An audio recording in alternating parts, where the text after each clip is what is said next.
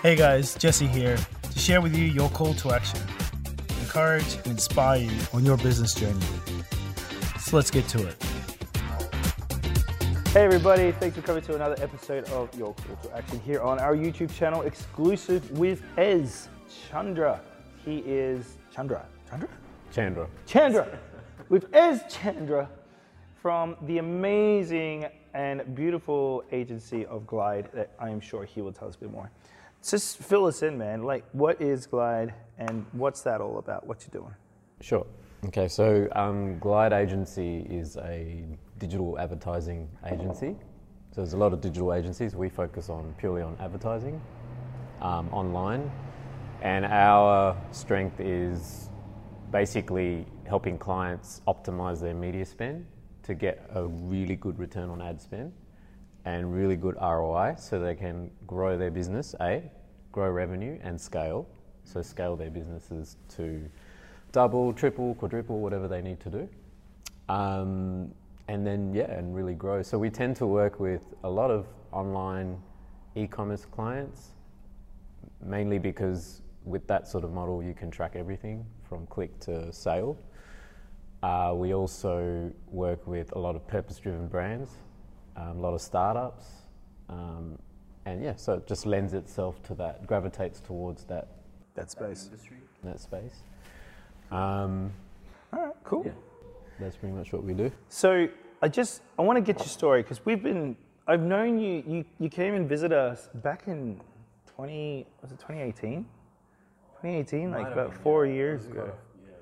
And I was like, wow, this is cool. And we didn't we didn't have many people come visit us at when we were that small because we were. a You were at the other warehouse, I remember. Yeah, we were just in there with a whole lot of nothing. Well, a couple of things.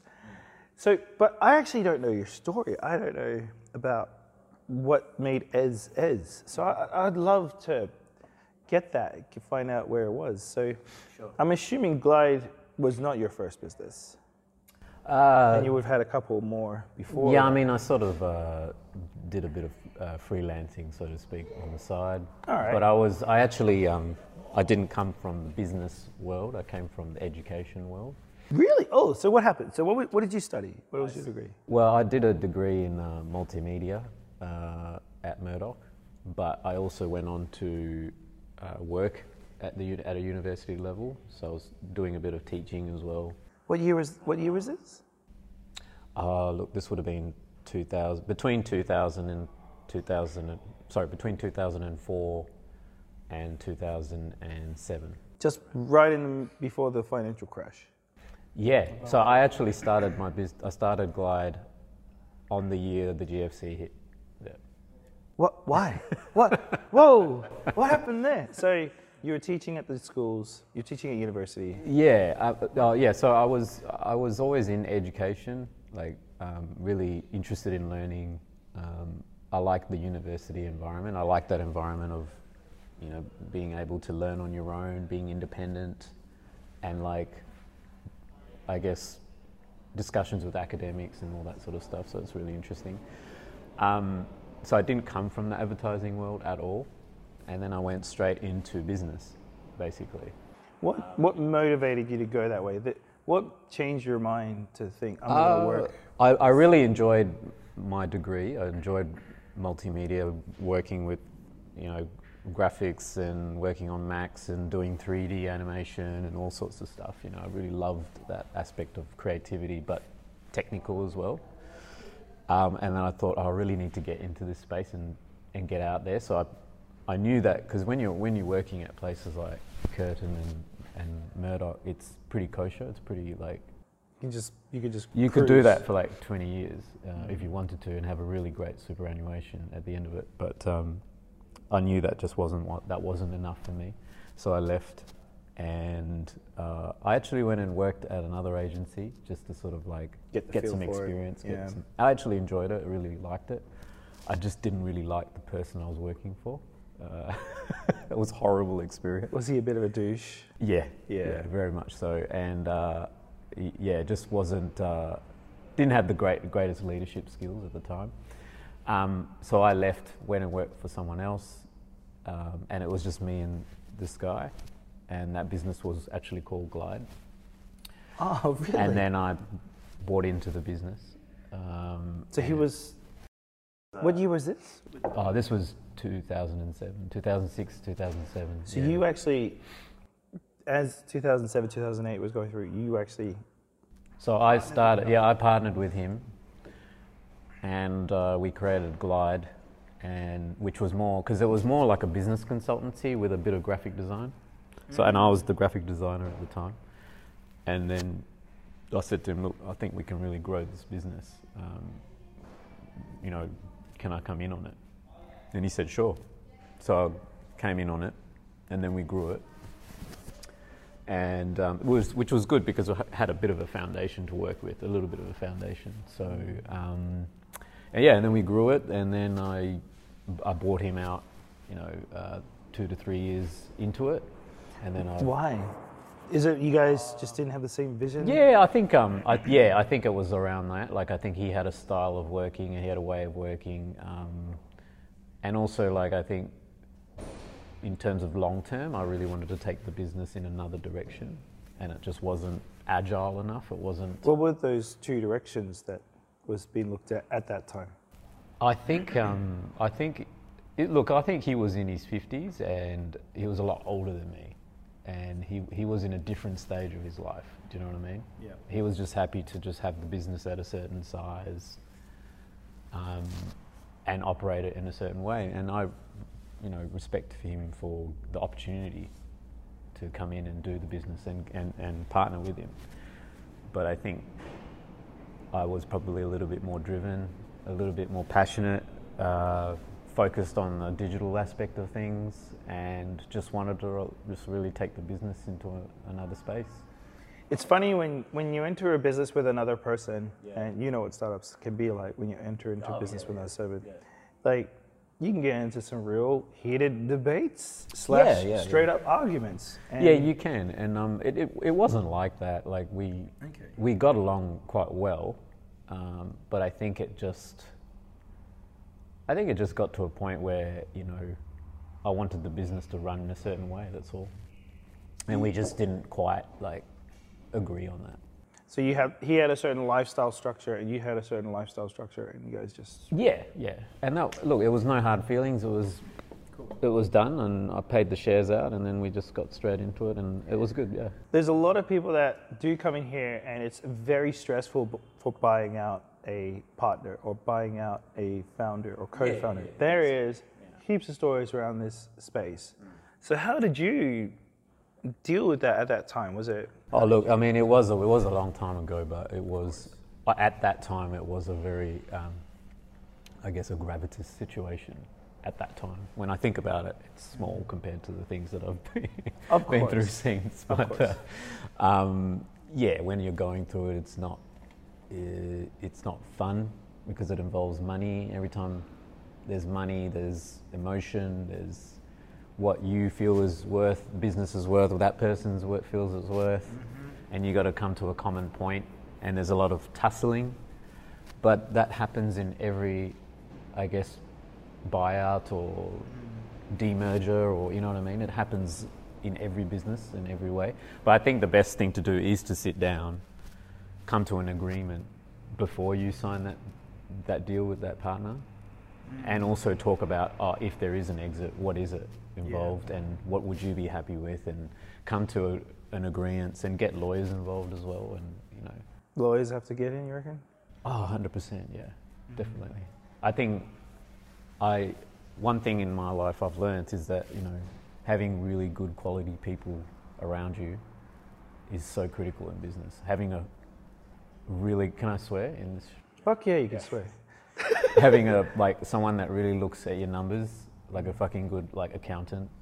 Um, someone that like a lawyer that actually has your back and cares about you and and your your best interest and not about the time that they're charging you know what i mean? I totally get what you're so i think if you have people like that around you and, and maybe a mentor or a coach whatever like if you have people like this when you're doing these deals because they sound great and they often start friendly and um, in really you know they're, they're sort of like in the at the pub. You know, when you're at the pub and you're having a drink, is oh, let's do this. You know, Yeah, let's get a business in, baby. whatever. Let's let's start this real this real estate company. Yeah, oh, removalist business. So that you, you have discussions and then you start thinking about it and you think, oh, cool, cool, cool. And then it gets down to the paperwork, and obviously no one really wants to do that. They just want to get on with it. But the paperwork is that's that's where the detail is. you Yeah, know. I agree with you. So it's really important to get those things like like a shareholder deed. If you're buying shares, like a, a an agreement between directorship, you know. So did you uh, have that with this Not gentleman? well. uh, The the problem at that time is that I was using his accountant. Oh, so there was a bit of bias direction. Well, I guess so. Like, so his accountant was sort of like my accountant, which was also the accountant of the business, which was also his accountant. So it was a little bit like, and then I think I realized in the end that that guy, although he showed care and interest, I don't think he really had my interest. Yeah, he had the other guy's interest. Yeah, he was just more doing his job. And that was the situation that bubble was in. Yeah, correct. Cool. So you got through it, you Yeah, end no, up that working out a deal, and then what happened from there? Well, and there I, I, I grew the business, um, and we went really into digital. We started getting some really good clients. Uh, one of the key clients we signed was Bedshed, and they had like 40 stores across Australia. And you know, when you get a good client, that's what really um, accelerates your uh, level of innovation in an agency. Do you know what I mean? Like if you get a lot of small, small clients, and you're just servicing based on quantity, you're just more servicing based on productivity and efficiency, but you're not necessarily innovating and investing in people to really push the boundaries of what you can do. Whereas if, when you get some key clients, that's when you start going, okay, well, we need like a head of strategy, we need like a, someone that's really good at with data, analytics, you know what I mean? Like you need to start looking at all the depths of what digital can do. So that that's what we did. We did that for many years. What what year did Bedshed jump on? Do you remember that? That was I think 2010 or 2000 yeah 2010. Oh, okay. So like just three years after 08. Really? Yeah, yeah. That's a pretty good. Yeah, and then we had them for like four or five years or something. You know, Wow. we kept them for a while. But I mean, we offer, we obviously had other clients as well. Of course. uh, you know, that piled on um, as a result of that win. Um, and then I think ever since then, we've tend to attracted like um, sort of well-known businesses in WA and Australia. Wow. Yeah. It's it's interesting because, like, this channel being for e-commerce sellers and trying to build some amazing products and get it to the world and Yeah. all this sort of jazz. And and as they're doing this process, it gets um, they're going to meet with the process of am I going to do this in house? Am I going to use an agency? My personal experience with agencies before has been they are very interested to sign you up. Once you sign up, you build a relationship with one of the members of that team. Then that member of team is then having to direct workload to another team member in that team. And then it's it's a it can be a bit of a Counterproductive. yeah, you're like, and then you're having to kind of wait for time to pass for results.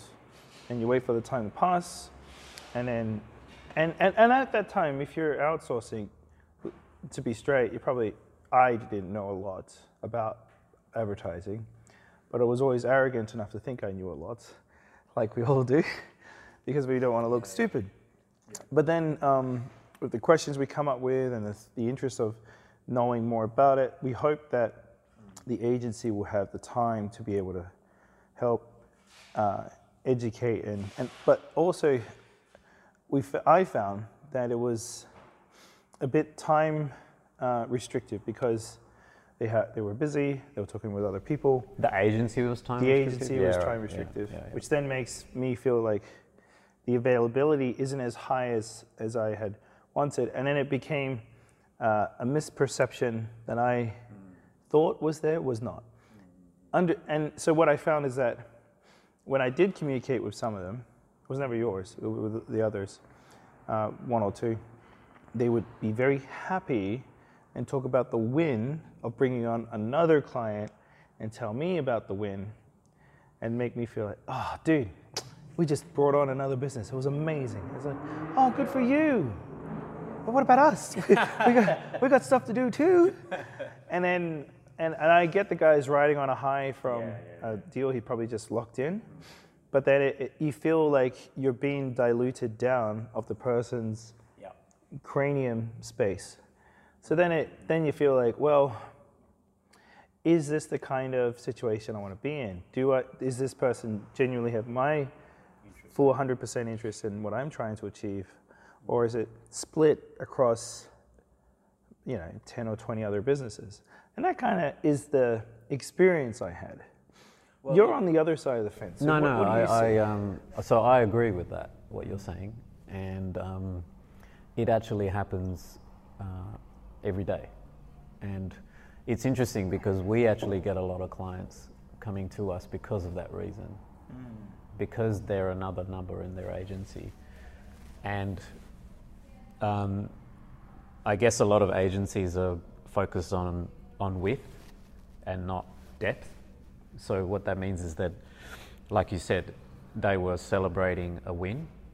So for them, winning and celebrating and getting another account and getting another account and growing and growing and growing is the mindset of everyone in the business. You know what I mean? So, which is great for the people in the business because they're growing, and it's great for the business because it's making more money. Um, but then you just become another number as a client because you're you know one out of 100 then one out of 200 then one out of 300 and so you're being spread really thin which is very very common in agency world because again it comes down to the leadership and it comes down to people that run those business businesses if they're more sales driven if they're more driven on like acquiring more customers and more customers each month and not focused on like servicing relationships if that makes sense? It absolutely makes sense. so and i guess the reason why we're a little bit different is because of that exact purpose is that we actually don't just sign everyone up. Like we actually say no um, and we're afraid to say no i mean sorry we're not afraid to say no. Not afraid to say, uh, we're not afraid to say no. Um, you know we just had a client the other day. Um, we put the proposal through and every, we had lots of meetings, lots of discussions. They came to our agency, we presented, we did a full audit on their account, we spent a lot of time. We put the proposal forward. But then when we got the comment, when we got the feedback on the proposal, there was some flags. And that's when we thought, okay, look, we're just, we're just, the trust is not aligned. So, you know, um, we, we, we, we, we can't, we're too busy, we're not going to be able to work on this and dedicate our resources to, to what you need. Does that make sense? Rather than, oh, yeah, negotiate, let's negotiate, let's try and make this work. Because What were the flags you? What's Uh, flags for you? yeah, What yeah. do they look like? I'm we'll curious. go into it, but I mean, Yeah, cool. it was just more um, the fact that we're more, um, we value more the relationship versus just getting another client on board. And it, again, it's about width. Uh, sorry, it's not about width. It's about depth. So we, we want to like get clients that we want to work with clients that um, are really keen to build a longev- longevity type relationship versus just getting some quick wins and for, for us having to prove to them that we're we're good enough. Does that make sense? Yeah. So yeah, yeah. So. Um, yeah, so I mean, some of the issues were, I think some of the, it, it's good because in our business we've been doing it for quite a few years. And when you put a proposal through, that proposal, it, it's well developed. You know, it's taken years to kind of tweak it and fine tune it in terms of how you present content, information, pricing, everything. And even your pricing model, like you've got your pricing model. Every business has got their pricing model. But that's quite structured. Do you know what I mean? Like, it's package A, B, C. This is how it works. You pay a deposit or whatever it is. But I think when people start coming in and negotiating your pricing model, or changing it, wanting it, ch- wanting to change it to suit their to suit their experiences in business. Maybe they've been burnt, or maybe they don't want to take the risk. That's when there's warning signs because that's like if I did business with you, that's your pricing model. I'm not going to change it. I respect it. That's why we're doing business because you've got your contract. You've had your lawyer draw that up. you know, you've established that it's taken you years to set up this warehouse.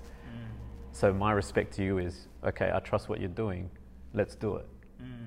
I'm not going to come in here and say, well, why are you charging me this and can I pray half for that? And I get what you're saying. So it's like, this might sound a bit racist, but it was my experience when I was in India. it's like you go into a merchant's facility, merchant has the price on the on the tag.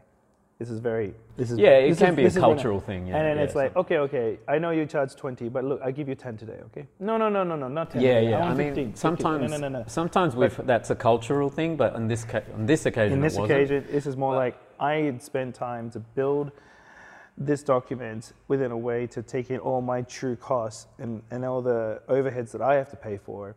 And these, if I bring you in, I know my costs will be managed well. And then I'm like, no, no, no, no. I'm not paying for that. I'm not gonna pay for that. I'll, I'll give you this, but I'll do it in this time frame. Yeah, yeah. And then that kind of thing's like, I don't Yeah, so, and then it gets messy because if you start doing that at that stage, imagine what it's going to be like once you start working with them. And the thing is that I'm not the one that calls the shots, my team does.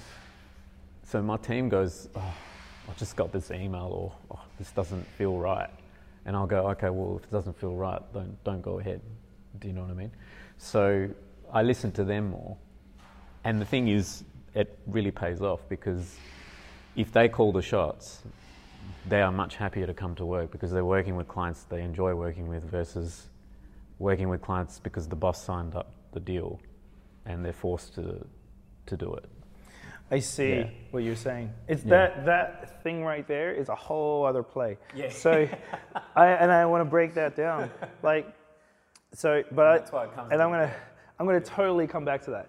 So you're you're in this space where you're building this business up. You're and you're you're you're getting some good businesses to come and join you, and you're around you know 2010 2011. What what happened to the business from there? What what happened? Well, I think from between then and now, I mean, that was 10 years. yeah, That's a 10 year It's gap. a decade, mate. Yeah, it's a decade. I think uh, the, the business is completely transformed. Um, What was it then? And then I think the today? I think the big difference is the big key differences are the change in technology because you know, our industry has been disrupted like massively. But I always knew it was going this way, so I always was gearing up for it. Does that make sense? Like, um, I was always gearing up for a data-driven, analytics-driven e-commerce transaction, tracking everything, um, optimizing campaigns. I was always going for that, but we were we were too early in the piece when we were doing all of that stuff. Like we were talking to clients and about spending, you know, four grand a month on Facebook advertising or Google ads, and they would just some people would get so angry they'd walk out of the room, you know. wow. but um, Why? Because it just Oh, because There they was a could- lack just couldn't fathom, yeah, especially in Perth market, like people couldn't fathom spending that much money on digital. But now, like, we don't even have that conversation. It's not even like, it's like, what's your budget, and how can you guys help us, and give us give us give us advice on what we should be doing, because we don't know. Like, should we be spending two thousand on Google Shopping? Should we be spending ten grand on Facebook? Tell us, like, guide us. Do you know what I mean? So I think the market has changed, like massively, um, and so there's not really an education piece anymore. I mean, people still want to know; they still want to learn and know, but you don't have to spend as much time, I guess, taking people from, you know, zero to knowing because they do know that online is important. They just need to know how, you know. So that's one thing. And the other thing is people. So we had we were in a transition between traditional advertising, which is graphic graphic design. We did a lot of graphic design work, Or like prints on newspapers print and stuff, and I mean this is back in 07, You know, like if you, you can imagine between 07 and uh, early 2010, we were doing a lot of you know brochures and branding and Was the Yellow Pages still a thing then? Uh, 07, I think it was on its way out by that stage. Uh, yeah, it was. It's, it's slowly been gradually. Now it's virtually. It's just all online now. But um, yeah, um, so there was that, and then so people, the transition between that that world and hiring the right people and moving into digital, and then sourcing digital is also really. Um, sorry, resourcing digital is really. Um, there's a lot of investment outlay in that. What do you mean by resourcing digital? What does that mean? Well, you know, if you look at it, if you need a good team of digital specialists from um, a web, from your website to your analytics to copywriting to um, uh, campaign management and organic and social. Like if you're covering all of those things, that wage bill is at least a million dollars. Fuck. Wh- Why? Why? Why is that a million dollars? Well, if, you, if you're if you're if you're getting all of those people in your team, you're looking at. Hang on, hang on. For you, a million bucks. For No, you. I'm just saying for anyone, not just for me. I'm just saying if you're getting a good specialist in each of those areas and you're getting a team around those specialists, and you're, you're like, because you, you can't just have one web developer building a website and then that's it. You've got to have a team. You've got to have a project manager. You've got to have a web developer. You've got a, you need to have a, a, a junior web developer. If you have campaign managers, you need to have um, junior campaign managers and senior specialists. If you have, do you know what I mean? So you have to have a team of people to structure the work around each area. And by the time, to do it well, to do it well. And by the time you do it, yeah, you can easily, your, your wage bill will be between three quarters of a million to, to above in this market. yeah. So in yeah, in the current market, like develop. Like if you want to do it properly. And that's the thing. And I think a lot of agencies have in-house the digital. And it's been inexpensive. Some I know some agencies that have done it and then they've had to n- give it up. Ooh, that's interesting. So, what do you mean by that? Like, so y- you're when you're If you have a traditional marketing agency yeah. and they've got 30 people on their books and then you add a digital team, that's another that's a lot of people. And then you've got to get everyone earning revenue, effectively. And that's where that that dilemma comes in. billing like- time. yeah. So it's kind of like most services where you, you hire someone and you hope that they're going to make it two times or whatever you, you spend on them for what they're in for, right? Like, is that kind of the aim? Like, Yeah, I think uh, yeah, we, we try and we try and do three. you go for a three. Woo-hoo-hoy. Yeah, we try and do three. Oh yeah, no, we, we, we, we do do that. Wow. Um, uh, that's usually the rule. That's the aim for. That's what the rule is, and then you. Sorry. And so in that approach, right? Like, okay, let's let I want to understand this better. So if you go like, you got those people in the team. They're they're there ready for work to be produced. It's there will be a little bit that's for the agency itself, but the bulk of it's going to be for the people who have agreed to work with your services. They come in, they provide their their requests. You quote them on the request based on the expectations. You're talking about of- clients, yeah, I'll be honest with you, I don't like using the word client. So I usually call them people. Because it's just me. It's just me. I like, it's just a thing. Um, and as they come through, they're like, okay, I, I am looking for a landing page. I'm going to look for uh, advertising to come through. I'm not very good at creating content. I need you to help me with content creation. Blah, blah, blah, blah. Gets it all in. And then you're, you're passing it to a project manager that then says, all right, this is project one. All right, then this is project two. And this is project 26 and then you've got all these projects, and then you're having to put them in a chart sys- system or something like this, and then weekly or monthly reporting. Is that kind of how it goes? Well, we, we work a little bit different. Yeah. How do you do? So when it comes to projects, like building projects like websites and stuff, yeah, typically you will have a, web, a project manager to, to keep the communication. That's super important, and then the developer. That's really all you need, is a really good project manager and a web developer. The web developer just Smashes builds. it out. still good at communicating but bills. Our project manager's job is to keep the client updated and collect the brief and make sure everything's done properly, etc., and on time. Um, with campaign managers, that's like that is typically what an agency would do. Is the same campaign manager would build, and they're the technical people, and the account manager will be the liaison between the the, the person and and the um, the team. Right. What we do is different. So we actually have our campaign managers dealing directly with the clients. We don't. We we have the account management aspect is in line with the campaign managers. So that way, our campaign managers, a it's a speed thing. We feel like if customers speaking or if, if our clients are speaking to the campaign manager directly, they feel actually better Yep, because makes sense. they're being heard. Yep. B, Up to date. they're speaking to the expert directly, and they're not getting Chinese whispers and stuff like that, which is what happens in the in the agency world. And I understand that that model's come from the traditional model, like that traditional advertising Oh, model. is that where it started? Yeah, you've. I mean, it, that's yeah, that's how. it So always this used to be how it was for print ads and and Oh yeah, it still is TV, now. It still is now. Like every agency has an account manager, and but what we try and do is we try and we're finding that it's a lot better when custom when our clients can speak can work directly with with the specialists. Um, and that's also a good thing because the specialists aren't looking after 100 accounts. They've got their own set of clients that they focus on. it might be what three or four or five. No, uh, it'll be more than that, but it would be enough for them to. And then once they hit capacity, that's when we, we go and hire another specialist, and then so forth. Yeah. What is considered capacity to you? Like because like they, I'm assuming the person, the developer, whoever it is, should know the people by name, like Oh yeah, you yeah, know, hundred like, percent. not yeah. by company and all this Yeah, yeah, yeah, yeah, yeah. sort of jazz. Yeah.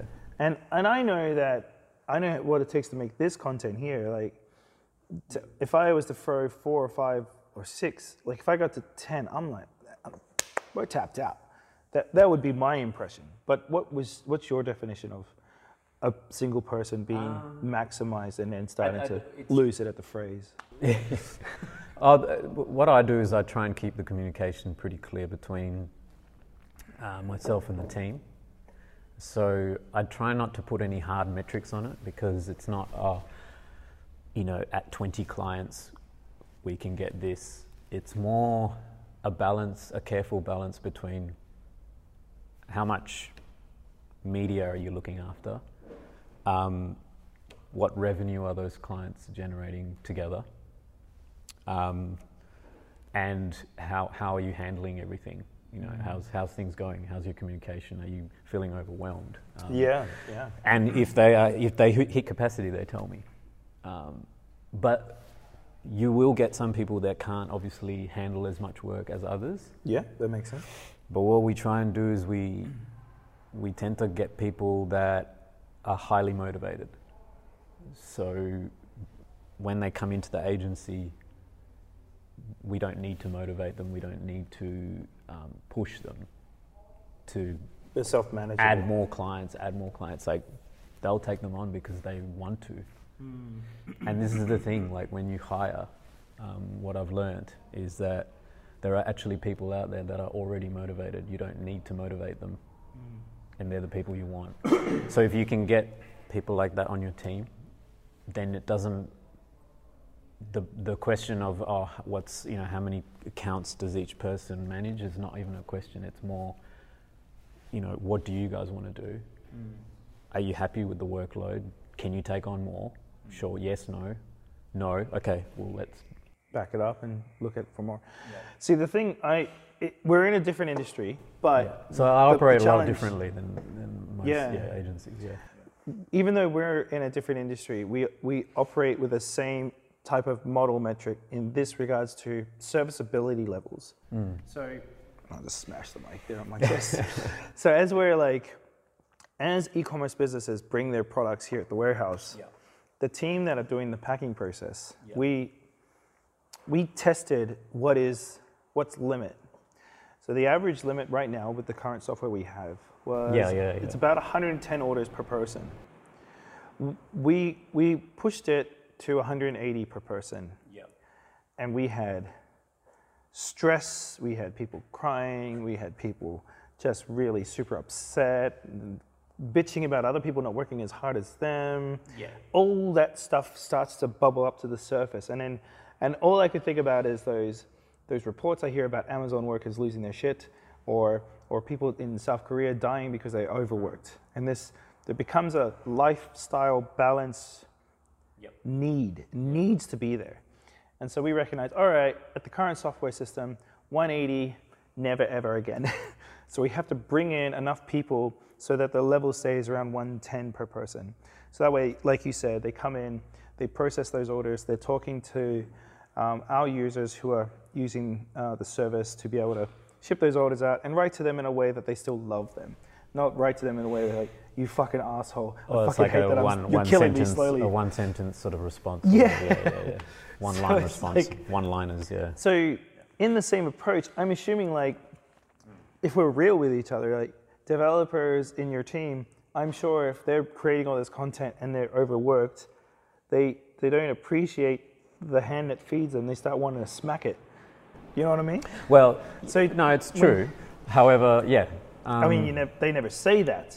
No, no, no. Yeah, I mean, campaign. The campaign manager's job is accountability. So that's that. That they wear that on their shoulders. When they come in the morning, the guys are like, oh, what? they look at the results and they compare with each other and say, oh, I got seven X, and this guy's like, oh, I've got fourteen ROAS on my campaign. So they're they're kind of like they take pride in that, right? Yeah, right. So if at the end of the day, if they can't pr- deliver the result, then they're not doing what they're able to do. And the result is ultimately what's really important. On top of that, it's the client relationship. If they can't nurture the client relationship or if they can't keep the client on side, then that's also a problem. Yeah, Right. yeah, yeah. If, you, if you- you're stacking up client after client after client, and that obviously that serviceability drops, and that this is what happens with a lot of agencies. So many. But going back to your example of the 180 per person, is 180 units. Yeah, how many orders going out the door? So this is what day. happens with a lot of companies, right? So an example of what you did was you became metrics driven because you were like, what's the number? Your focus was the number, hmm. right? And a lot of companies do this. They focus on how many accounts can we get? How many, what revenue can we hit this month? What, what's the number that we can get to per person? What capacity can we push, right? Hmm. And when you become number focused, it builds a culture of okay we've got to achieve we've got to achieve we've got to achieve. And then when you can't you fail and it becomes short term it's a short term game. It's not a long term game. A long term game is not number not just numbers driven. It's based on people. It's based on culture. It's based on goals that you all come together and you think mm. about and it's based on you know the environment. It's it's based on a lot of different things, but it's about the long term game. I agree. Yeah, Do I do I agree. mean? I do agree And and when your staff are happy, eh, if you set those goals in play, if you set those core values in place, and you have a really good culture, and if your staff are happy, you you will end up making money anyway. Oh, that's Yeah. yeah, that's a given. Yeah. Like So I think that's the key difference is that it, in business it's good to like understand the numbers and know what you can do per person that's mm. coming on board. But at the same time there has to be a human element. I do agree with you completely on that. I'm I I just want to make sure we're on the same page here cuz like I didn't it wasn't the background of that 180 was that my wife uh, had to look after our son because he just got super sick and then he she had to pull out of the operations team for a while. And then then there was three people to having to deal with the capacity of that daily average. And when there was only three of them, yeah, they were like under the pump, and that's that's a straight up understaffing scenario. No, but it's a it's an example of like when you push. No, no, no. I'm, I'm, I'm not saying that. interesting to see. Yeah, yeah. But that's yeah. it's cool. And what I meant was like it, it was interesting to see because bef- before she left, we said, okay, guys, Vin's not going to feel too well. My wife, by the way, she um, she's not going to feel too well for a while, and she's going to take care of our baby and make sure she's going to have some some time down to just do some family stuff. And and their team's like, yeah, we okay. We're gonna we're gonna we're gonna we're gonna do this. A week later, it's so hard. And it's like, okay, okay. And then and then you go for a hiring round and you start bringing more people to make everyone like, all right, we don't want everyone here until 6.30 in the afternoon processing orders. And so it was like in that sense, and, and, you know, it's a growth thing, you know, like it is a growth in. thing, but I mean, all business owners go through it. Like, oh, absolutely. Um, but I, I know, uh, you know, another agency that's uh, very much metrics driven and a bit like that, and they do have a lot of staff turnover. Do you know what I mean? See, but um, that's so expensive staff turnover. Well, yeah, and that's the thing, and it, you, your staff burns out, and people leave in droves. You know, because they just that you're just taking too much on. You're focused on metrics. You're not focused on again. You're focused on. You know what I mean? I really want to know the name of that business so that to steer people away from the quality of service. No, no, but it, um, um, um, that what I just said is so common in our industry. Like it happens across a lot of different agencies. So how? Um, it's not just that particular agency. Like it's, it's yeah. a common, especially in digital. Especially in digital, it's a very common thing. Yeah. It's it's just because people don't have enough knowledge about. There's a lot of churn. There's a lot of movement in agency world. People moving from agency to agency because of that burnout. Yeah. You remember Simon who used to work here? Yeah. Hey Simon, if you're here. um, he got poached by the Bonfire Boys, and he because he was working here with us, um, Bonfire offered them offered him uh, a higher salary package than what we were offering, and it was just a straight up, yes please, and then jumped ship to that agency, which I totally respect because he's in another lifestyle situation, wants to get a house, yeah, yeah, get yeah. settled down, and and it was amazing for him, and we supported him on his way. But it was just interesting to see that they're they're quick to jump across each other based on a cash point. Oh yeah, and I, I was like, wow. That, I mean, yeah, that, that's an interesting scenario. So when we put a job up, we obviously get a lot of applications of different people from different agencies, different um, industries, or even just brand new into the industry. And um, sometimes we do get people that come in from other, you know, well-known agencies, and we ask and, and we ask them all the questions, and they they they're good at what they do. You know what I mean? They're they're really qualified for the role. Um, but then we kind of go, well, why are you coming? You know, why are you coming across? And it's like, well, I'm really happy there. Um, everything's really cool, but I just don't feel like I'm valued enough. Like I want more. Basically, I think that I deserve a higher salary or whatever it is. Right? I just need to get go to the next level. And we get that. We understand that because when you're a, in a bigger agency, you're like another number, and everyone wants a pay rise. Let's face it. Yeah, everyone wants 120k a year. Um, but I guess the thing is, if you take someone on because you're willing to pay them more, then that person will leave because they're willing to get paid more somewhere else. Mm-hmm. So. And then you set a standard. Yeah, exactly. Yeah. So you set a standard. So like when you take people, so you have. I mean, if you if you're desperate and you need that person, that's great. Mm. But then be aware that they'll leave you for the same reason they came. Yeah, exactly. Yeah. And so I was like, okay, so going back to your story, which it is, it, it, all connects, of course. So you're in the stage where you're transitioning across. And I remember you touched on really briefly when we actually did a presentation. I, I went and spoke at Ed's channel, which I'll put a link below. You should totally check that out if you want to hear me blah, blah, blah on. But he's got a great channel, so we'll definitely look at that.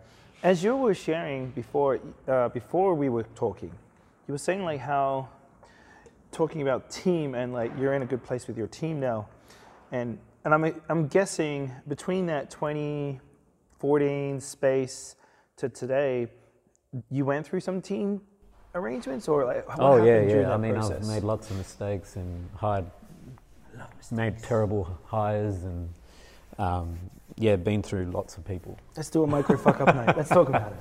What, what happened? Uh, oh no, it's it's just um, a, a lot of the things that we've already discussed. Really, it's just hiring people, um, and you know, hiring hiring people that are really expensive because you need to because you need to invest. Um, hiring people who are not necessarily the right culture or the right fit, or what you know, not knowing what your culture and your fit is, and then hiring people anyway. Was that something you learned through during those? Oh yeah, I mean? I never really understood all of that stuff. You know, I just knew that I had a vision and knew that I had a type of business that I wanted to build, and I had to get some people to to help me to do that. But um, now it's more about understanding what our values are, what our you know what our core purpose is as a business, and then when and that helps with the hire. That helps with making sure we work with the right clients. You know, so it all kind of sings, if that makes sense. So yeah, that's it's more of a cultural alignment aspect versus that that created those mistakes. Yeah, yeah. So, was there anything that was interesting that happened in the last five years as you were growing up? Like that you could share a story or two in that process that, or that, or that tran- was there any transition? Oh yeah, there were some massive uh, transitions. Um, yeah, just mainly people. I think just um, in terms of our team, um, we still have a lot of people in the agency that have been there for like you know five to ten years. Um, they're still there, but there's, I guess that core group is still there. Um, but there's a few people that have come and gone. Yeah. Um, and uh, yeah, I think it's now it's more a, a lot more of a, a tougher focus and more precise focus on the people, um, looking after people, um, more of a leadership type. I spend a lot of my time in a leadership role. Yeah. Um, so, were you more on the tools five years ago? or Not really. I wasn't on the tools. I was just more, I guess, focused on, you know, keeping up with the operations and the day to day and servicing clients. And I was more client focused, actually, to be honest. So you're more in the sales role space. I was more in sales, but I was also getting involved in client servicing, like servicing of client accounts and things like that, uh, the bigger ones, you know. Um, and yeah, I became focused more on the client, which was interesting because say, a lot of businesses say you've got to be customer focused, because that was my mentality. I need to be customer focused. but um, the, the, actually, the key is people. The more focused you are on your own people, the better your, the better the, your customers um, will get out the benefit from that service the agency is providing or the business is providing. You know what I mean? You touched on that something being a leader, and this is probably something um, when you're when you're the CEO of a of a business that's in the e-commerce space for the first three to four years, you're like focus on products, focus on product cycle, making sure your lead times are going to be in enough ample, ample supply, talking with the manufacturers, making sure that product doesn't have many quality issues Correct, as yeah. they get through. Yeah. And that goes on for a while until they reach a level that they're happy and the thing just keeps turning and then they keep innovating and tinkering and no no no. So usually they're quite creative in that approach. And then they and, and I know you and I both know a couple of those people here in Perth. One I'm thinking of is um, is Jing. She's one of them too. She's like she loves to just work on the creativity of the products, but the marketing side is something she'll put aside. And there's also Jared from the Jack Stillman guys. He's the same thing. Loves the creativity of the products and how the bag looks, and but it wouldn't touch it. Jai, same thing. But then people like Jai and that they'll take on the advertising side or the content creation process. You mean from Brand Booster? Yeah. Yeah, yeah, yeah, yeah. And the the interesting thing is is that it, and it, it, it happened to me, and I'm sure it probably happened to you too. You want to have knowledge and the skill before you'll pass it to somebody else, because then you have confidence to know what is considered a good person at the skill, right? So when you were talking about before, uh, if my team member does not feel comfortable with taking on a certain uh, business, you will back the team member in the support of that decision. There's some people will like, well, may override that because of that person's a friend or this person um, has been with us for a while and I still want to keep this business going. and 100%, yeah. All these things. So when when did you gain or how do you know when is the time to trust and release compared to keep holding on? Which, you know, we all suffer as, as owners. It's a good question. That yeah, yeah, process. Yeah, yeah. I mean, I, I guess when do you know when to do it? Uh, I think as soon as you start doing it, that's when you that's when you can really uh, grow the business and build a good and build a good agency or build a good business in general. So the, it's not so much how do you know when to do it. It's like you should be doing it anyway. That's what I believe. Uh, because I think if you can support, like your number one thing as a business owner is to support your team and to be there for your team. And if they feel like you've got your, they've got, you know, you've got their back, if they feel that, that makes them feel almost like they'll they'll be very motivated. They'll be very, um, I guess, encouraged that they're doing the right thing and they enjoy themselves and they're working in the right environment and they'll do the right thing by you because you know they know that you've got their back. If that makes sense. Um, whereas if you don't let go, um, or if you don't trust, it becomes a, tr- it's a trust thing as well, It is. and it's also an ego thing. Oh, absolutely. Um, because a lot of business owners, you know, they feel like you know they're the specialists, they're the ones that know the best, and it's a standard thing. It's like, well, you need to meet this standard before I hand this to you, and once you meet that standard, then I'll give it to you. But I think you've got to let go of that ego, and you know, it's it's people at the end of the day, and they have their standards. And the thing is, if you hire good people and people that are really skillful, skilled at what they do and smart, their standards are going to be a lot better than yours. you know, a lot better. Mm. and if it isn't, then something's wrong.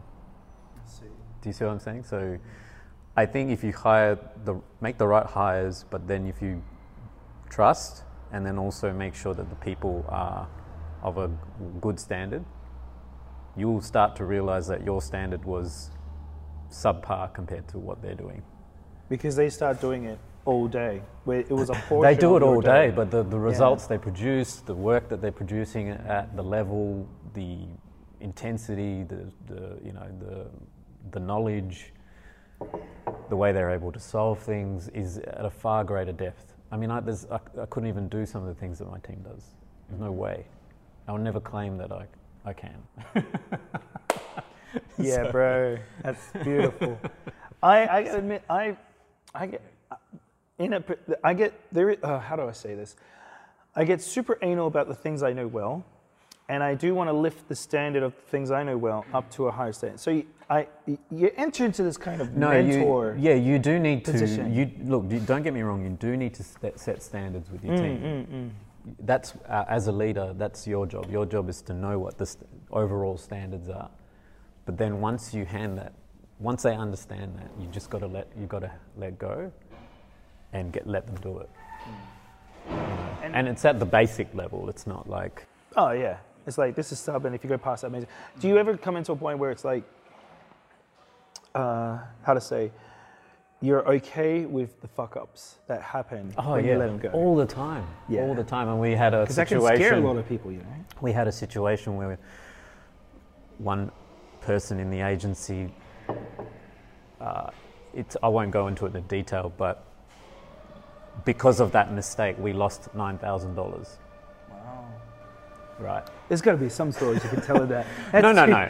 I'm not going to say what it is, Oh, but okay. and I didn't even get angry. I didn't get upset at that person. Um, I didn't even email them. It was taken care of. They knew their mistake. They owned up to it. They were very apologetic, and we moved on. Um, and that's the thing is, I think if you build an environment where people can make mistakes, it's it's just so good because you can actually build an environment that's quite agile. People are willing to take risks. People are honest. They trust. You know, they, they really trust you, but they're all also honest and transparent. Because I'd rather someone come up to me and tell me that they've made a mistake versus trying to hide it under the rug. Oh, absolutely. Um, because that will lead to even more Dramas. bigger bigger issues. I, I know of cultures that do hold dr- like errors and not share them, and therefore then they pass that expect that cultural standard down to the next people that go under their leadership, and then it just dominoes forward, mm-hmm. and it's super nasty. Yeah, because it's super all about not yeah. like losing face, you know. Mm. So I think mistakes are great. I think mistakes are great, and you want mistakes because mistakes is how you learn, right? And if you have a business that makes mistakes and people make mistakes, great, because they'll feel bad, they'll learn from it, and then they'll make some adjustments to improve it. But if you don't allow it, if you if you get angry or if you get frustrated or you throw things around, because I, I do know people that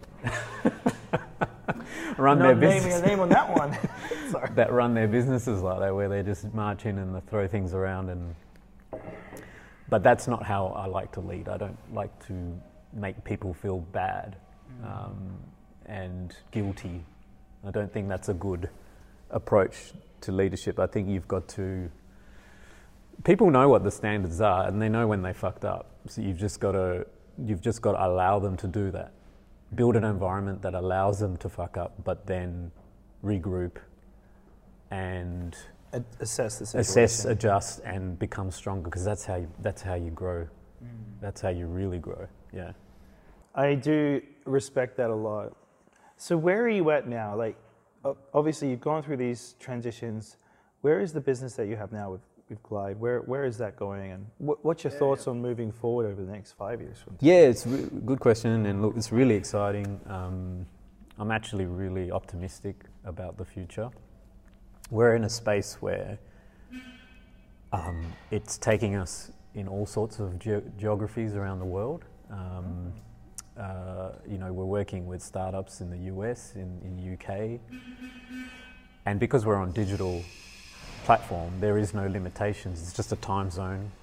Now everyone is on Zoom, so no one, you know, COVID has just accelerated our. Uh, we've sp- spoken about it before, but it's moved us five five years into the future.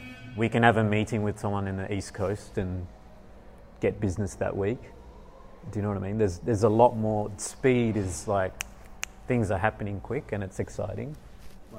You don't need to get on a plane and fly and meet and do a pre- presentation and uh, have coffees and lunches. You can just get on a Zoom call and um, do business. You know? And I love that. I love that world. I reckon it's amazing. It's exciting. I mean, obviously you've got to tick boxes and you've got to build a relationship, but um, I think the boundaries, you know, the boundary thing is gone, and globalization is happening.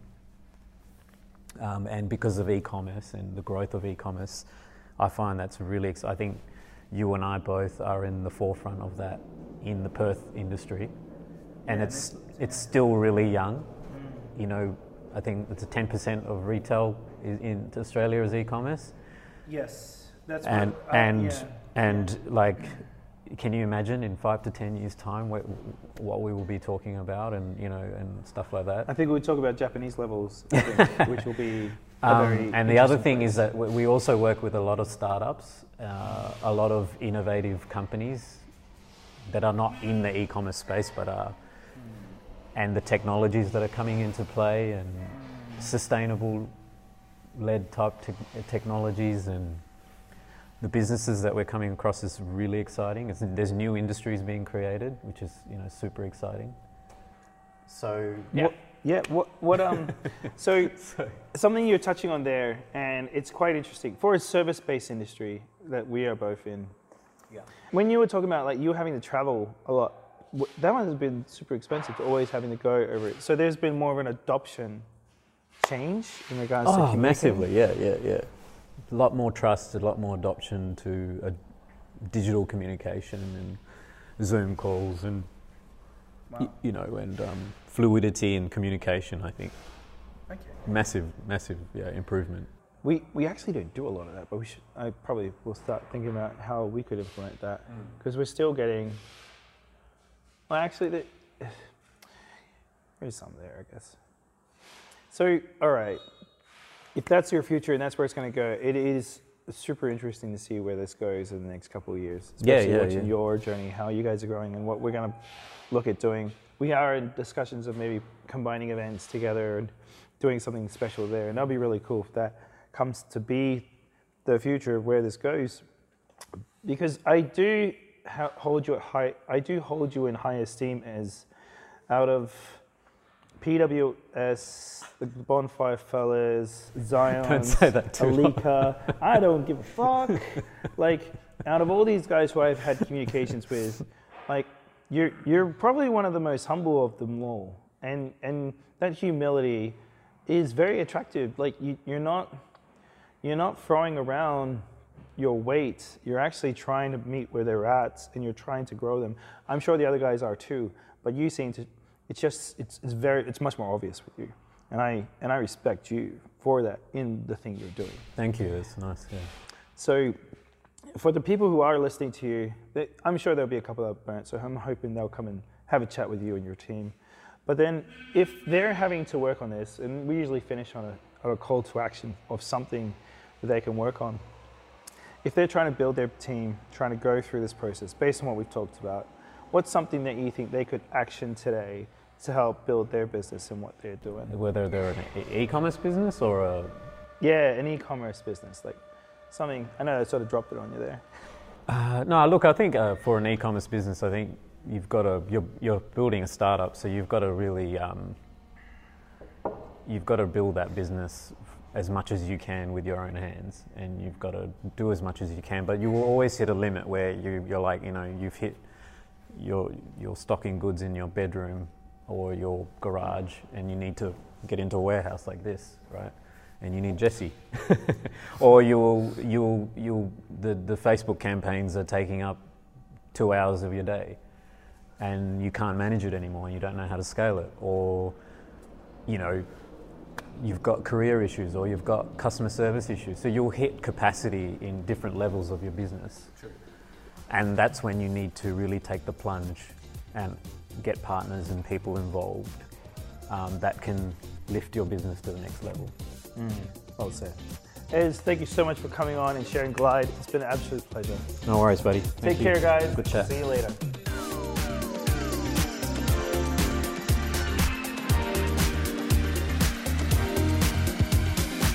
Hey guys, thanks so much for checking out this podcast here with Ez. Now, next one coming up we've got is Jai, who's going to be sharing about creating great content for building e-commerce brands. Check it out and have a great day.